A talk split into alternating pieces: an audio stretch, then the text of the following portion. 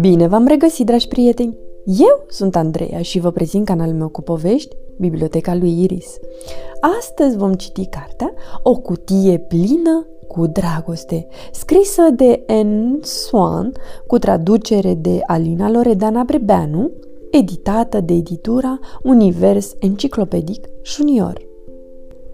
Max dădu la o parte capacul cutii în formă de inimă și aruncă o privire înăuntru. Ciocolată cu lapte, ciocolată măruie, ciocolată albă. Mamei o să-i placă acest cadou. Trase adânc aer în piept. Oh, poate am să încerc doar una, se gândi el. Max se lise pe botic. Ultima bomboană era cu siguranță preferata lui. Nuca de cocos, acoperită cu ciocolată cremoasă, cu bucățelele acelea crocante amestecate înăuntru. Perfectă! Stați să vedeți când o să guste și mama. Mama? Bună, Max, zice tata. Ă, ce în mână? Max scoase un oftat adânc și ridică din numeri.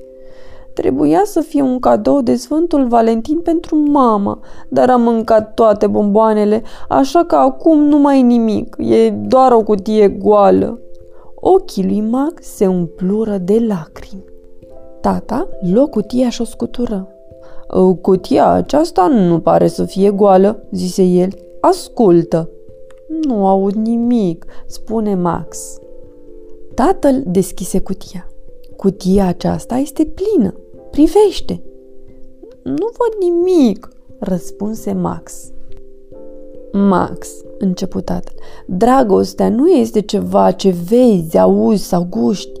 Dragostea e ceva ce simți în inima ta. Dragostea înseamnă să te gândești la cineva și să-ți dorești să fie fericită acea persoană. Tu te-ai gândit la mama și ai vrut să o faci fericită de ziua Sfântului Valentin. Așa că, vezi tu, cutia aceasta este de fapt plină, plină cu dragoste. Ochii lui Max se mirară de uimire. Chiar așa? făcu el. Da, răspunse tatăl.